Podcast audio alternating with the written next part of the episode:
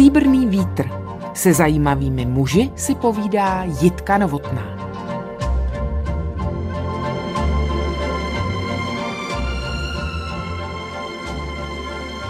Vždycky mě bavilo rozjíždět nové projekty. Líbilo se mi, když přišla výzva, úkol. To mě pohánělo. Udržovat oheň v krbu by mě nudilo. Slova mého dnešního hosta, publicisty, scénáristy, textaře, tvůrce zábavy, producenta, organizátora, člověka spjatého s tvorbou rozhlasovou i televizní Ivana Resslera. Jsem ráda, že se potkáváme ve Stříbrném větru. Dobrý den. Dobrý den. Pane Resslere, které z vašich tvůrčích nápadů, a že jich bylo, považujete i po letech za řekněme, nejambicioznější a možná nejtroufalejší nebo dokonce nejbláznivější? No tak nejbláznivější bylo moje období v mikroforu, kdy jsme vymýšleli nesmyslné aktivity. Například jednou jsem vysílal dokonce přímý přenos s kosmickou lodí.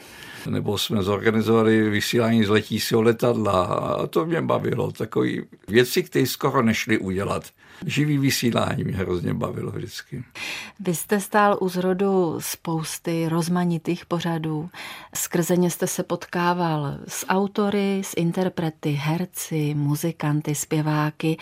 A já jsem přemýšlela, jestli jste vy sám někdy dělal muziku, hrál divadlo, byl, řekněme, třeba estrádním umělcem. Ne, ne, ne, ne, tomu jsem se vyhýbal. Já jsem byl vždycky člověk v pozadí, to mě bavilo. S výjimkou v rozhlasu, kdy samozřejmě jsem vystupoval jako moderátor, i když nemám úplně dokonalou výslovnost, jak můžete slyšet. A taky jsem si uváděl některé koncerty nebo festivaly a bavilo mě živý vysílání s publikem. To jsme jezdili hodně s mikrofonem po českém světě a vysílali jsme z různých míst a vždycky tam byla nějaká kapela, byli tam lidi a bylo to senzační. Tak teď mluvíte za toho seriózního dospělého Ivana Resslera, ale co v dětství? Tam jste třeba neulítával k divadlu a nenechal se strhnout um, kytarou, klavírem, zpěvem, které dokážou třeba omámit spolužačky. Já si nepamatuju, že bych něco takového dělal a v podstatě já jsem se vyvíjel velmi pomalu. tak jak vypadalo vaše dětství? Tak já jsem žil v Holešovicích, kousek od Stromovky. Na ulici nebyla žádná auta, takže jsme s tenisákem hráli na ulici fotbal, lítali jsme po Stromovce. Bylo to senzační. Dneska se vlastně na tu ulici pomalu nevejdu ani jako chodec. A jak se stočila vaše životní cesta od toho míče, fotbalu a pobíhání po stromovce? Člověk by řekl tedy od sportu a pohybových aktivit k psaní. Kdy jste začal psát? No, já jsem začal psát už dost brzo. Měl jsem tu kliku, že jsem svoje články posílal do Mladé fronty. A tam byl Svatoslav Svoboda, výborný vedoucí kulturní rubriky a ten mě více než rok psal pozbudivé dopisy tím mě udrželo to psaní. V životě mě nic neotiskl, ale já jsem pak dodatečně zjistil, že ten Svatoslav Svoboda, když byl školou povinný, tak chodil k mému dědečkovi, který byl školním lékařem. Tak mm. jsem měl jako protekci, o které jsem nevěděl. Jak jste pak nesl ten úděl, který vám způsobil neblahý kádrový posudek, kvůli němuž jste nemohl studovat to, co byste si asi přál a místo toho jste se musel vyučit chemikem? Ano, já jsem se vyučil ne chemikem, eh, dokonce to mělo přesný název Lučebník chemických provozů. Já jsem to slovo lučebník viděla, ale musím říct, že jsem ho hledala ve výkladovém slovníku, protože jsem ho neznala. Já taky moc ne, ale měl jsem to tedy na výučním listě. Já jsem se učil pro kaučuk kralupy, a tam, když jsem se přihlásil na večerní 12 letku, tak mě soudruzi řekli, že se chci vyšplat po dělnických zádech a nepovolili mě to. Což do dneška považuji, že to není fér, protože odmítat někomu, aby se vzdělával, mě přijde padlý na hlavu. No nicméně jsem měl tu kliku, že když mě v roce 68 v červenci odvedli na vojnu, tak jsem byl už přijatý na večerní 12 letku a protože to byl 68. rok, tak mě velitel útvaru tu školu povolil. Takže já byl jediný voják ve Varšavské smlouvě, který mohl jednou za 14 jezdit do Prahy na konzultace a mohl se na vojně učit. To bylo senzační. Tak jste to aspoň smysluplně ano, prožil, tu vojnu. Ano, vojnu jsem absolvoval a pak jsem maturoval a krátce na to jsem se dostal na vysokou školu. A vystudoval jste obory? Filozofii, dějepis. To už bylo blízko té literatuře, tomu no, psaní. Karel Čapek vždycky tvrdil, že novinář má být novinářem něčeho a mm-hmm. sám byl filozofem, takže to byl můj velký vzor a tak se říkal, že Čapek filozof, tak já budu taky filozof, protože fakulta žurnalistiky mě přišla poněkud ponižující v té době. A myslel jste si někdy, že v té filozofii budete opravdu seriózně bádat, že zůstanete v té oblasti akademické? Ne, to jsem od začátku věděl, že ne. Už jenom proto, že tam bylo poměrně hodně marxismu, leninismu potom v té filozofii a to by mě asi tak nebavilo. Mě bavil Hegel, Kant a celá ta německá klasická filozofie, co je Heidegger. Ale nebudu tady teďka dělat přednášku o filozofii. Kdy se vaše texty objevily vytištěné na papíře? No tak první článek mě vyšel někdy v roce 64, tuši, kdy už jsem byl na volný noze a já měl tu kliku, že jsem byl na nějaký besedě s norským spisovatelem Thorem Heyerdálem a přišel jsem do Mladé fronty, jakože mám rozhovor a říkali, tak si tady sedí a honem to napiš a brali mě to normálně z ruky a dokonce na titulní stranu Mladé fronty tehdy. Potom jste spolupracoval s Večerníkem Praha. Tam jsem začínal úplně a když jsem tam přišel, tak ve vedlejší místnosti seděla moje bývalá spolužačka a ta mě doporučila, ale já to tehdy nevěděl. To jsem se dozvěděl později a tam mě hodně vyškolili. Tam jsem byl v roli eléva, neplaceného, ale dávali mě psát taky krátké zprávičky, za každou jsem dostal 50 korun to bylo hezké. Když jsem napsal deset, tak to bylo pětistovka.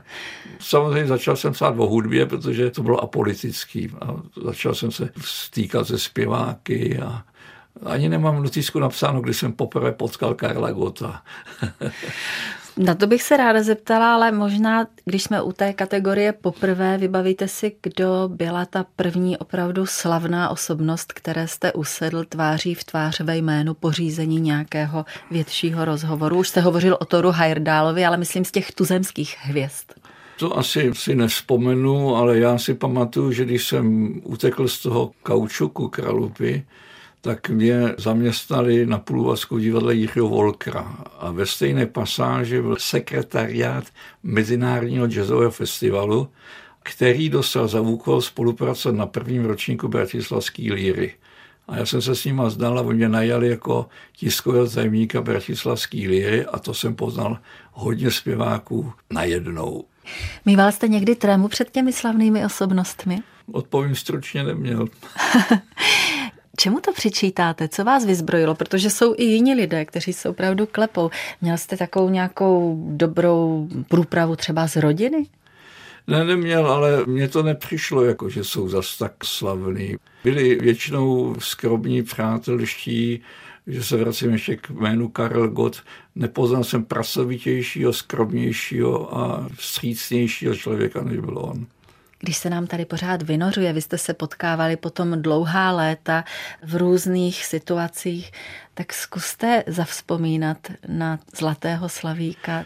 No tak abych to udržel v rovině rozhlasu, tak když jsem byl v tom mikrofonu, tak jsme spolu dělali takový seriál, ve kterém Karel Gott pouštěl písničky, to on pak později dělal s rozhlasem mnohokrát. A já si vzpomínám, že jsme vždycky se snažili hledat nějaké vtipné věty. A jednu jsme našli a tu si pamatuju do dneška, kdy Karel říkal, už jsem dlouho nesehnal pořádné maso na biftek, budu muset asi naspívat nějaké masové písně.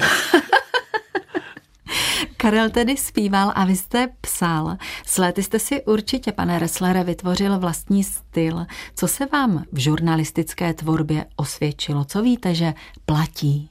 No tak psát v krátkých větách, pokud možno nepoužívat adjektiva dost často, psát srozumitelně, to se mně vyplatilo i v rozhlase. A vždycky jsem učil na škole, tak si mluvte v krátkých větách, dělejte tečky.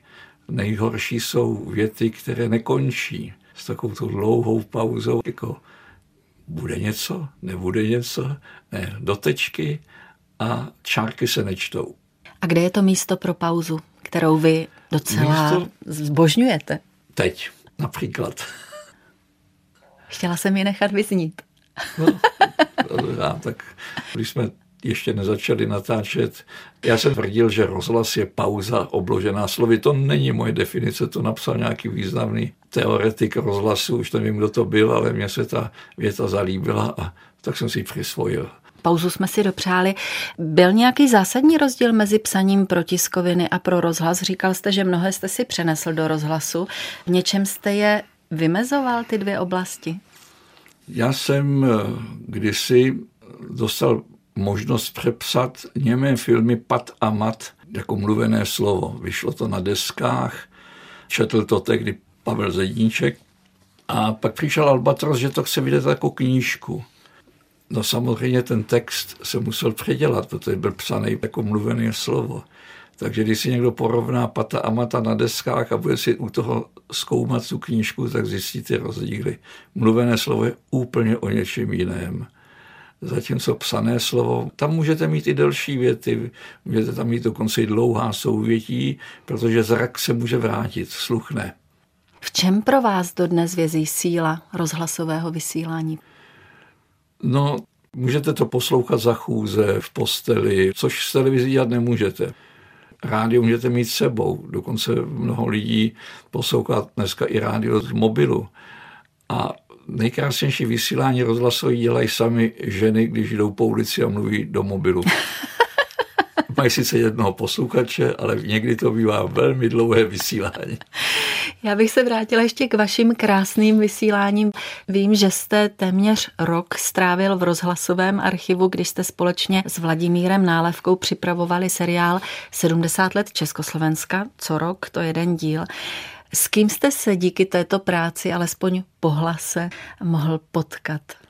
Úplně nejzajímavější setkání bylo s Karlem Kvapilem, to byl básník a ředitel Národního divadla, který vyprávěl, tuším, Janu Nerudovi nebo někomu, o tom, jak si vydal tedy tu básnickou sbírku. A Jan Neruda, jak vidíte, já byl v podobné situaci. A tehdy jsem o tom vyprávěl Karlu Jaromírovi Erbenovi a on mě velmi vlídně přijal, tak jsem se dostal díky rozhlasu až takhle daleko do historie. Ale samozřejmě pro mě bylo zajímavé třeba slyšet hlas Tomáše Garika Masaryka, který byl najednou takový vysoký, pisklavý, profesorský, já jsem si vždycky představil Masaryka, jako že mluví hlubokým státnickým hlasem. Ne, byl to takový pisklavý profesorský hlásek. Mm. A to mě například zaujalo. Ale byli tam jiní, byli tam nositele Nobelovy ceny, Seifert, Vejrovský, byly tam úžasné osobnosti, které jsem už v životě nemohl potkat, ale vlastně díky tomu hlasu jsem je měl najednou vedle sebe. Nechytá z toho člověka až závrať, jak daleko se noří? Na to jsme neměli čas. Stříbrný vítr. Jitka Novotná a její host? Na dvojce. Naším hostem je Ivan Ressler. Povídali jsme si také o Karlu Gotovi a vy jste si od něj vybral písničku Lady Carnival. Jakou k ní máte vazbu? No tak já ji slyšel, když mi hrál Karel Svoboda na klavír. Karel Svoboda byl zajímavý v tom, že když něco napsal, tak to každý mu hrál nebo pouštěl, aby si vyzkoušel na těch náhodných návštěvnicích, jaké to je. A takhle třeba vznikl duet Marcely Holanový s Gotem Čau lásko, protože to byl původně text nebo písnička jenom pro Marcelu. A Karl Souda to pouštěl kde komu, mimo jiný i Gotovi. A Got říkal, jo, to je dobrý, to by mohl být dobrý duet. A vespíval se do toho taky. Bez vědomí Marceli, ta se to dozvěděla potom, ale byla spokojená. Měla první duet s Karlem Gotem a naštěstí nebyla ani poslední. Vy jste, pane Resslere, potkal spoustu muzikantů, jste jejich přítelem i pomocníkem, propagátorem, textařem. Tuším správně, že vaše kontakty s jazzmeny započaly tady v rozhlase a když hovořím o jazzmenech, tak uveďme jména opravdu veliká, jako Vladimír Klusák, Vlasta Průchová, Jan Hamr, Eva Olmerová. Pokud jde o Vlastu Průchovou, já jsem tehdy hodně psal o junior triu, což byli bratři Vitoušové a Honza Hammer, takže dokonce jsem k ním jednou jel i na chalupu. Oni bydleli ve Vladislavě ulici A já jsem tam občas tedy k ním chodil na návštěvu a doktor Hammer, tedy otec Honzy, byl vynikající kardiolog, prostě výborný lékař a výborný jazzman. A Vlasta Prchová byla senzační jazzová zpěvačka, všichni byli taky přátelští a když Honza Hammer přijel do Prahy, tak jsem byl pravděpodobně asi jediný, s kým se tady potkal. On se k nikomu nehlásil, ale my jsme v té době byli v kontaktu přes internet, protože on tehdy dělal znělky pro jednu nejmenovanou televizní stanici, hmm. abych se nedopustil reklamy, takže jsme se v podstatě i na dálku trošičku stýkali. Jazz byla určitě vaše láska, při nejmenším posluchačská, ale co nesmíme opomenout je poetika divadla Semafor a to se zase vrátíme do těch 60. let. Vy jste tam totiž svého času i působil. Jak se to přihodilo? Já jsem Semafor měl rád. Jednak jsem se dobře znal s Ondřejem Suchým, což je bratr Jiřího a přes něj jsem se tedy samozřejmě dostal do rodiny, takže se znali maminku a tatínka Suchých a v roce 67 jsem dostal nápad udělat pirátskou vysílačku divadla Semafor a tehdejší šéf zábavy Vladimíra Rohlena mě k tomu dal svolení, takže se jednou dne objevil přenosový vůz u divadla Semafor. Co si pod tím máme představit? Pirátská vysílačka? Tehdy byly v módě ty pirátské vysílačky jako Radio Caroline a my jsme řekli, tak uděláme piránskou vysílačku divadla Semafor. A bylo to tak, že najednou v éteru se vozil taky zvláštní zvuky a tam se vozil, tady je Jiří Suchý, piránská vysílačka divadla Semafor. Československý rozhlase nikdy nevíš, kdy se na tebe napojíme. A jelo asi hodinový vysílání s písničkama, který všechny se hrály živě a všechno prostě fungovalo. To se vysílalo v roce 67 v silvestrovském programu, mělo to úspěch, takže jsem pak natočil ještě další dvě, jednu se Šimkem a Grossmanem a tu třetí s Miroslavem Horníčkem, což byly tehdy tři soubory divadla Semafor. A pamatuju si, to se nezachovalo, ten první díl se zachoval, ten druhý ne, že tam Suchý říkal, co já tady mám furt povídat, tak jsem Suchý mu napověděl, tak se zeptejte na Jurbánku, jestli má ráda špagety, uvidíme, co se z toho vyvine. A vznikl tento dialog. Naďo, máš ráda špagety? Ne. A co máš radši, špagety nebo mě? Špagety. Z takhle krátkých segmentů se ta pirátská vysílačka sestávala, no a mě pak Jiří Suchý nabídnul, jestli bych nechtěl dělat tiskového témníka divadla Semafor, tak jsem tam od roku 67 do roku 68, než jsem odešel na vojnu, působil a měl jsem neomezený přístup do divadla do šaten, a kam jsem si vzpomněl a bylo to úžasný. Byl jste hodně v kontaktu s panem Suchým, nebo na to ani no, nebyl čas? Byl, já jsem seděl dokonce i v jeho šatně a on vždycky, když měl pauzy, tak jsme si povídali a pak jsem z toho dělal takový tiskový zprávičky. Vím, že jsme vydávali takový byl ten pro PZ novináře, ten jsme rozsílali do redakcí. A co víte o tvorbě a vůbec o krásách života díky Jiřímu Suchému? Tak Jiří Suchý mě hodně inspiroval jako textař. Já jsem ho velmi obdivoval, protože on měl dokonalý rýmy a úžasné nápady a my jsme se snažili se mu vyrovnat i s tím Ondřejem, protože Ondřej taky psal texty, já jsem taky psal texty, tak jsme si s Ondřejem povídali a dokonce s Ondřejem Suchým jsme začali psát knížku, která se jmenovala Každý sedm piv Ondřej mě dokonce namaloval obálku, nikdy jsme ji nenapsali. A ten nápad byl takový, že budou povídky po prvním pivu, po druhým, po třetím a po sedmým to měl být blábol.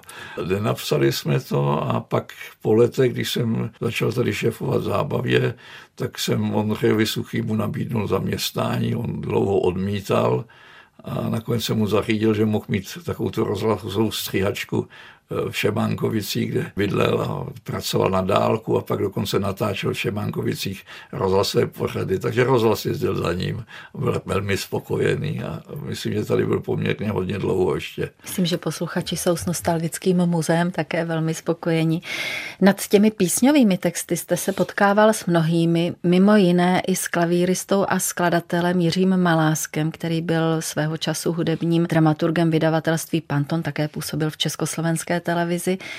Jak vzpomínáte na tohoto tvůrce filmových i romantických melodií? On mě vlastně k tomu textaření tak trošičku přivedl. Jednou přijel eh, od někaď, myslím, ze Sanrema a přivez písničku, dal mě ji a chtěl do týdne text.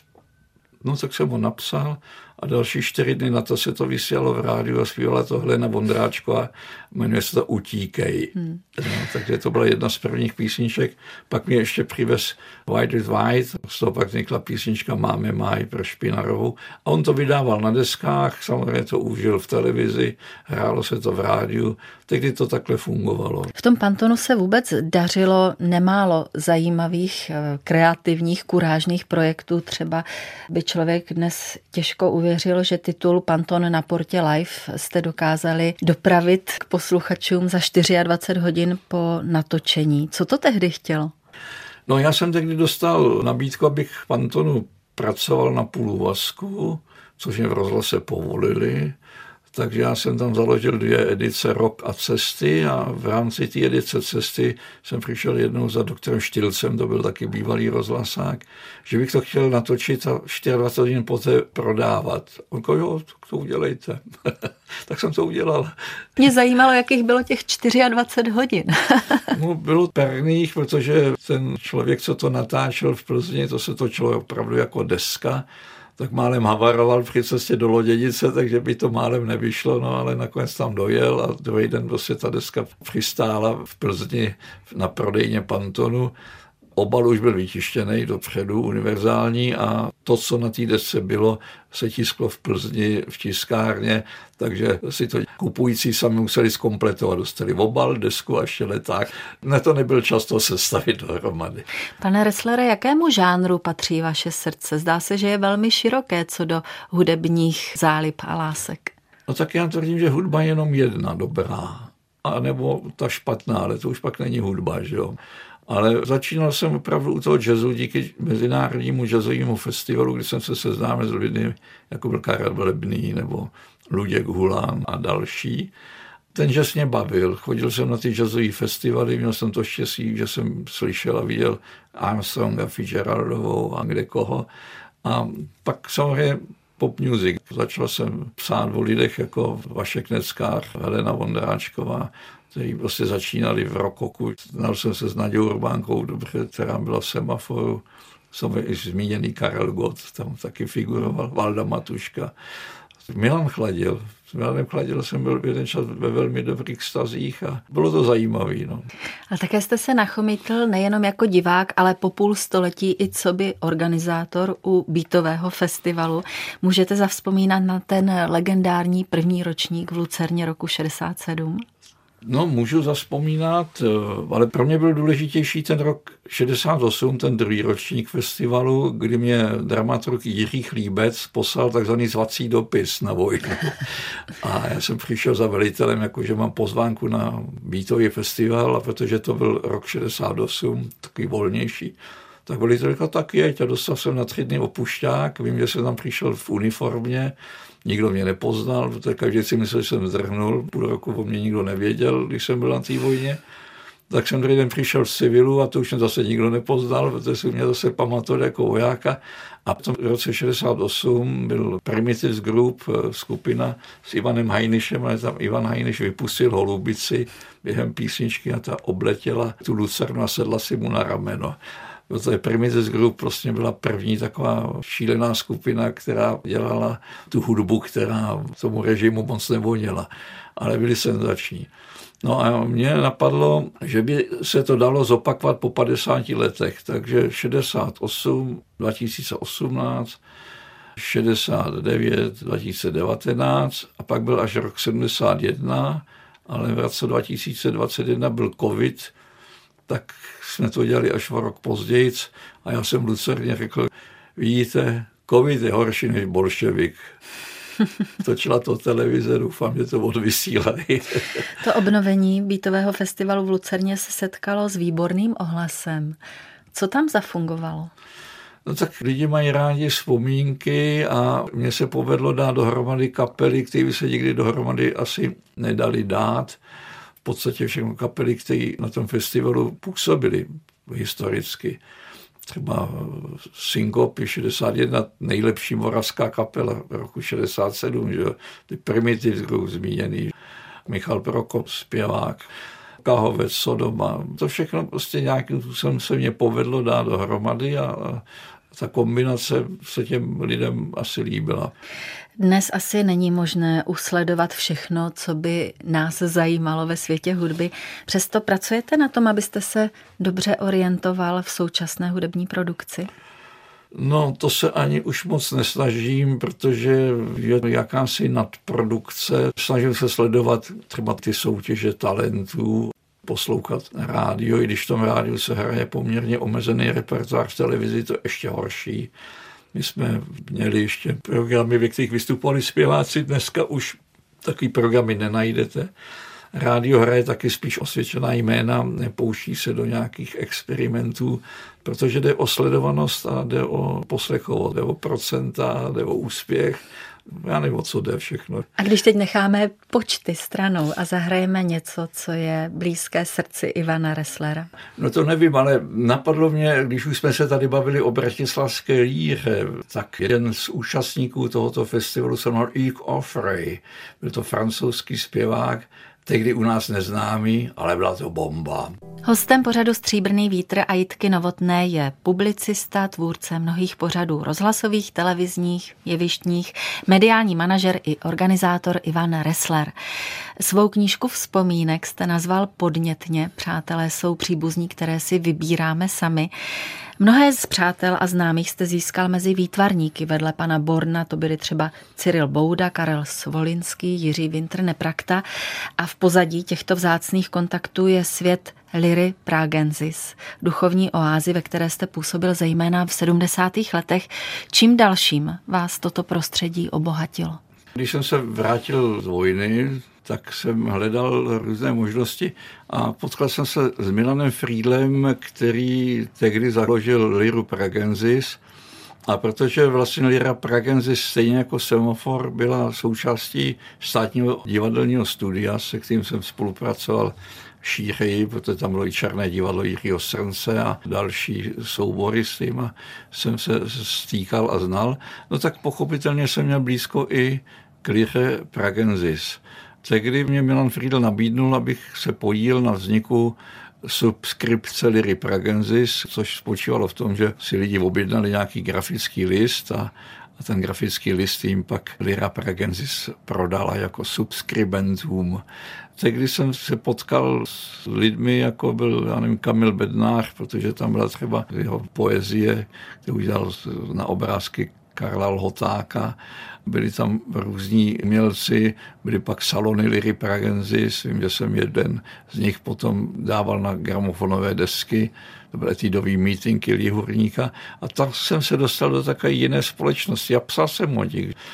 Psal jsem o Petru Ebenovi, který byl úžasný, tím pádem se se potkal s Markem, protože bratři Ebenové v té době fungovali jako hudební skupina folková. Byl to jiný svět, ale byl mě velmi blízký. Všechny tyto kontakty, které jste nazbíral v dobách svého mládí, jste pak jistě zúročil a rozvinul v době zralosti, řekněme, kterou si spojuji v případě vašeho života běhu s 13-letým působením v pozici šéf-redaktora redakce zábavy komerční televize, kde pod vaším vedením vznikaly pořady jako Chunder Country Show, Ruská ruleta, Zlatíčka, Hogofogo nebo ESO.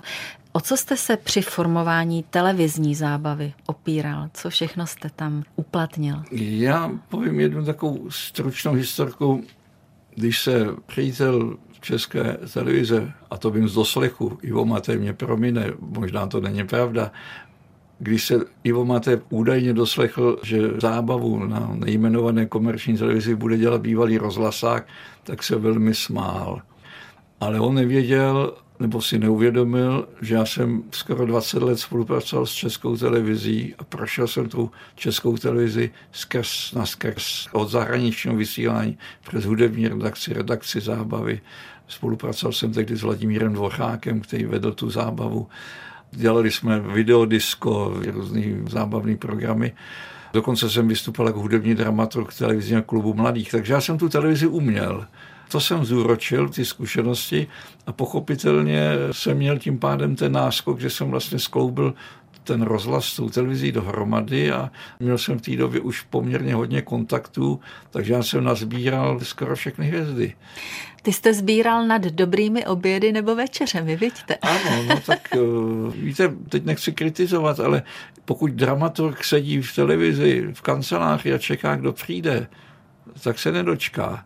Já jsem své dramaturgy vyháněl do hospody, říkal jsem, choďte na obědy s umělcema, neseďte mě tady. Propláceli jsme ty obědy, protože jsme věděli, že za cenu obědu budu mít hvězdu. Že? A to je velmi užitečný obchod. Vaši šéfové vám nejednou prorokovali průšvih nebo propad a mnohdy se všechno v dobré obrátilo. Který příklad byl takový nejzářivější, kdy se očekávalo, tak tohle tomu wrestlerovi nevíde? No tak eh, když jsem přišel s nápadem, že uděláme nedvědy na Strahově, tak mě to všichni rozmlouvali. To sem nepatří a obchodní ředitel říkal, ne, to se opravdu netahejte a nakonec nejmenovaný ředitel odešel, řekl, víte co, máte tady spoustu úspěchů, tak si dopřejme jeden váš průšvih, tak když vás to baví, tak si to udělejte. Hmm. No byl to nejúspěšnější pořad roku bez mála a obchodní ředitel se mě pak přišel omluvit, což pro mě byla satisfakce. Já jsem věděl, že fenomén bratří Nedvědů, zejména na Strahově s Petrem Novotným, geniálním organizátorem, že to musí dopadnout dobře. Že jo. Byl tam i Suchý, myslím, byl tam i Svěrák se Šípem, byl tam kde kdo na tom Strahově jako hosté a samozřejmě dvě velké hvězdy Nedvědí. Mimochodem, když zmiňujete jméno Zdeněk Svěrák, tak to je, myslím, jeden z mála, které jste nedostal, že jo? Se Zdeňkem Svěrákem já to mám trošičku komplikovanější. Já mám jednu historku, kterou mám zakázáno vyprávět. Milon Čepelka mě jako vojáka pozval do polní pošty, kde byl i Zdeněk Svěrák v tom 68. Zdeněk Sirák měl bláznivý nápad a dal mě sebou magnetofon, abych natáčel rozhovory na vojně a pak už to nesmím vyprávět, tak to bylo dál, ale a tak já to poruším. No, tak. no. Tak ten magnetofon jsem rozbil. No. A když jsem ho přivez do rádia, tak jsem říkal, prosím vás pěkně, neříkejte to panu Svěrákovi. A oni mu to řekli a on byl na mě takový trošku naštvaný, ale protože byl vlídnej, tak je napsal takový zlostně vlídnej dopis jako že si to musím odpracovat u něj tu škodu. No a po letech jsme pak něco natáčeli se Šípem a se Sirákem u Siráku doma, když jsme tam přijeli s tou technikou, tak Zdeněk Sirák se na mě podíval, ukázal na mě, to jste vy, kdo mě rozbil ten magnetofon a ty technici se zachlujeli a on říkal, pojďte dál. Byl velmi přátelský. A pak mě po letech říkal, a o tom magnetofonu se už nikdy nebudem bavit, že ne? No, Zdeňku, odpustte to venku, nemohl jsem si to odepřít. No. Pane Resslere, má česká televizní zábava nějaká specifika? Někdy má, někdy nemá. Já, když se dívám na některý talk show, tak mám pocit, že sleduju rozhlase vysílání s obrazem, protože tam vlastně televizního není nic moc. Proto jsem si vždycky vážil Ivana Mládka, protože on jako výtvarník vytvářel televizní obrazy. Tam bylo na co koukat. Až už to byly ty figurky, které on si vymyslel Pitkinem počínaje těma ošklivkama Calamity Jane a podobně konče, tak bylo na co koukat. Ale prostě pokud té televizi není na co koukat, není to show, tak to podle mě není televize. Televize je obraz především. Velkolepou show byly i silvestrovské pořady, což musel být rozsáhlý projekt. Jak dlouho jste takové silvestry připravovali a jak jste potom vy prožíval natáčení? Byl jste stále tím velkým šéfem na place nebo už jste se pak stáhl nebo dokonce nechal bavit? Tak někdy jsem se tam šel pochopitelně podívat, ale víte, já měl jednu kliku. Česká televize se zbavovala někdy lidí, kterých se nikdy zbavit neměla. Takže když vyhodili Gustava Oplustila, tak jsem okamžitě pozval a nabídl jsem mu spolupráci a byl to on, kdo byl v pozadí toho úspěchu těch televizních silvestrů u nás. Byl to on, který vedl ty dramaturgy a pomáhal to vymýšlet.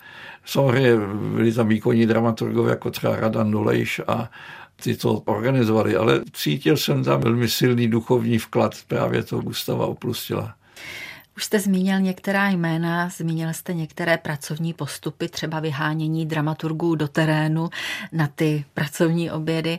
Určitě jste měl v týmu velmi výrazné osobnosti, což, jak se říká, připomíná pytel blech, který je potřeba nějak ukočírovat. Jaký jste byl šéf?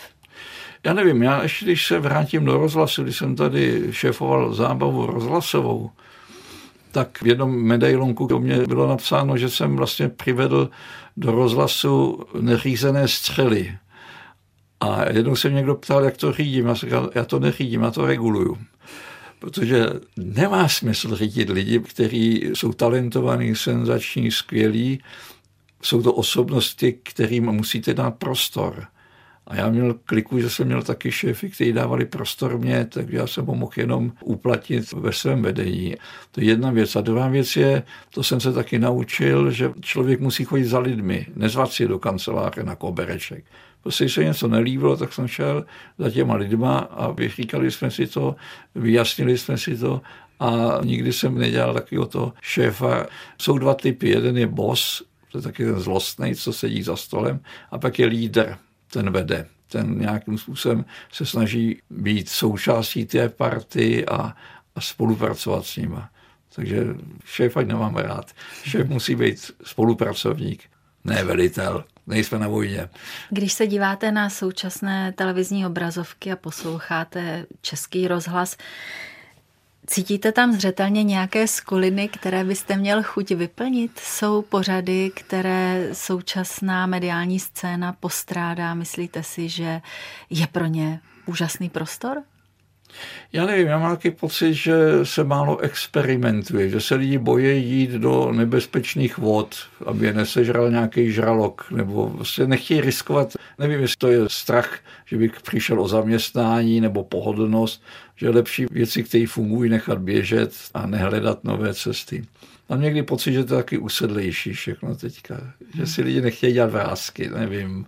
A kdybyste měl vy rozvířit ty stojaté vody, tak zkuste naznačit, s jakým námětem byste přišel. No tak já například bych býval byl, kdyby mě někdo dal tu šanci, udělal stodílný seriál o století rozhlasu. Bylo by z čeho. Protože najednou by se ukázalo, že ten rozhlas od roku 1923 udělal spoustu věcí. Víte, kdy se vysílala poprvé rozhlasová rozcvička? V roce 1932 dokonce to bylo 1. května. Bylo 90 let od první rozhlasové rozcvičky. To tady nikdo nepřipomněl. Rozhlasové rozcvičky třeba dělala Eva Bosáková. To byly fenomény prostě těch vrcholů rozhlasových. Je tady stovka. A ty vrcholy všechny bych vylezl po nich. No, já se obávám, že mnohé nejsme ani schopni uposlouchat v současném širokém rozhlasovém spektru. Myslím si, že na oslavu z tého výročí vzniká bezpočet pořadů. Možná by se někde objevila i ta rozcvička, ale určitě by byl zajímavý i pohled Ivana Resslera. Stříbrný vítr. Jitka Novotná a její host Na dvojce. R.A. Dvorský byl boží. a Ivan Ressler se s ním také setkal, vidíte? On bydlel kousek ode mě dokonce, myslím ve Farskou ulici v Olešovicích a bydlel ve Veletržní a byl jsem u něj doma jednou. A on mě hrál na klavír a udělal jsem mnou krátký rozhovor pro večerní Prahu. A já jsem chtěl pak s ním dělat rozhlasový program His Master's Voice, jakože on by vyprávěl, pouštěl by písničky z své bohaté diskotéky, ale bohužel Erán Dvorský krátce potom odešel do hudebního nebe.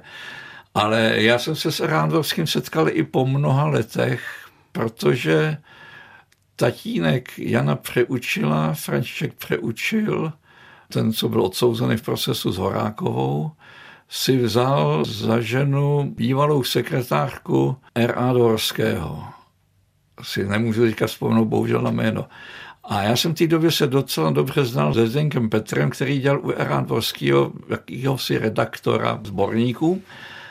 A já jsem jednou domluvil, že bude rozhlasový štáb právě u přeučilů, paní Hrušková to byla. A že odvezu Zdenka Petra k přeučilům a on se po letech setká s paní Hruškovou.